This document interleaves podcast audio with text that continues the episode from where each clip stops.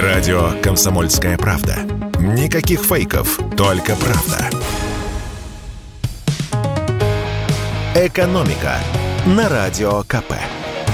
Здравствуйте, дорогие слушатели радио «Комсомольская правда». В эфире наш ежедневный обзор самых важных и интересных экономических новостей. И сегодня мы поговорим о лекарствах. Вот помните, как было в начале марта? Люди сметали с прилавков не только сахар и гречку, но и медикаменты. В аптеках выстраивались очереди, некоторые препараты даже пропадали с полок, потому что сотрудники аптек физически не успевали их пополнять. Но во второй месяц весны люди успокоились и перестали осаждать аптеки. Об этом говорят свежие данные Центра развития перспективных технологий.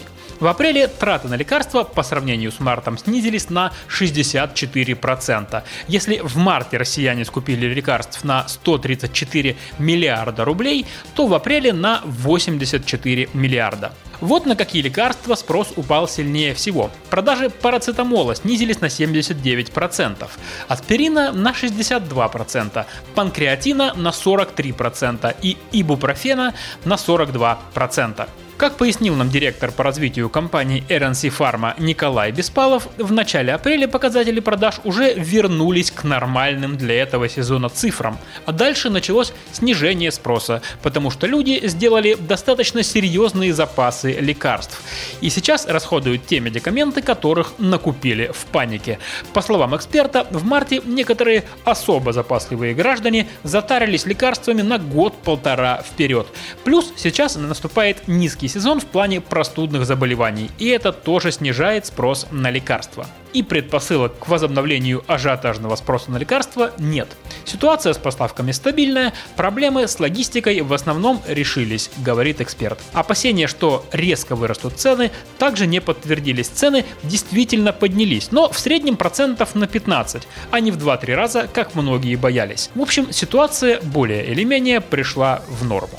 И еще одна новость по результатам, скажем так, подведения итогов апреля, на этот раз на рынке жилья. Выдача жилищных кредитов в апреле снизилась. Это было бы слабо сказано. Она не снизилась, она просто рухнула. По данным Бюро кредитных историй Equifax, в апреле объемы выданной ипотеки снизились почти вчетверо. С 530 миллиардов рублей в марте до 130 миллиардов рублей в апреле. Впрочем, удивляться тут нечему. Все, что могло напугать людей и заставить их отказаться от идеи взять кредит на жилье, к апрелю уже случилось. В том числе резкий рост ставки по льготной ипотеке на новостройки, которая с 1 апреля подскочила с 7 до 12%, и скачок процентов по обычной ипотеке, которая составляла около 20%. Как объяснили нам эксперты, в конце февраля и начале марта люди старались купить квартиру как можно быстрее. И те, у кого уже было одобрение по ипотеке, в основном успели сделать это в марте.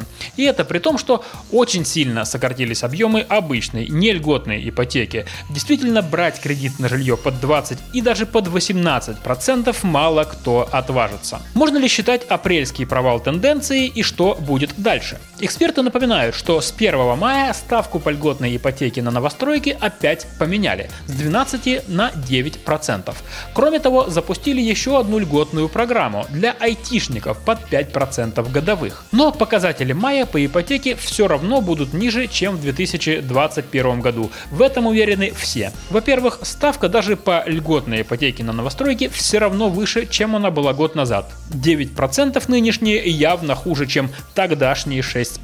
Во-вторых, обычную нельготную ипотеку и так почти не берут. Она остается слишком дорогой. Плюс стала немного дешевле аренда, процентов на 10-15. И кто-то решил переждать сложную ситуацию и не покупать квартиру, а временно поснимать жилье. Все это, конечно, не может не сказаться на ценах.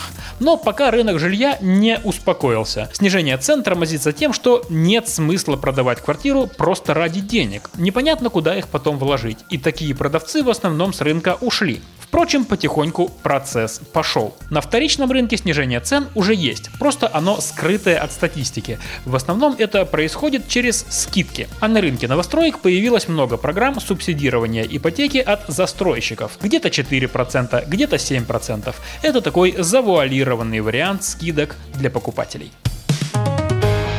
Экономика на Радио КП.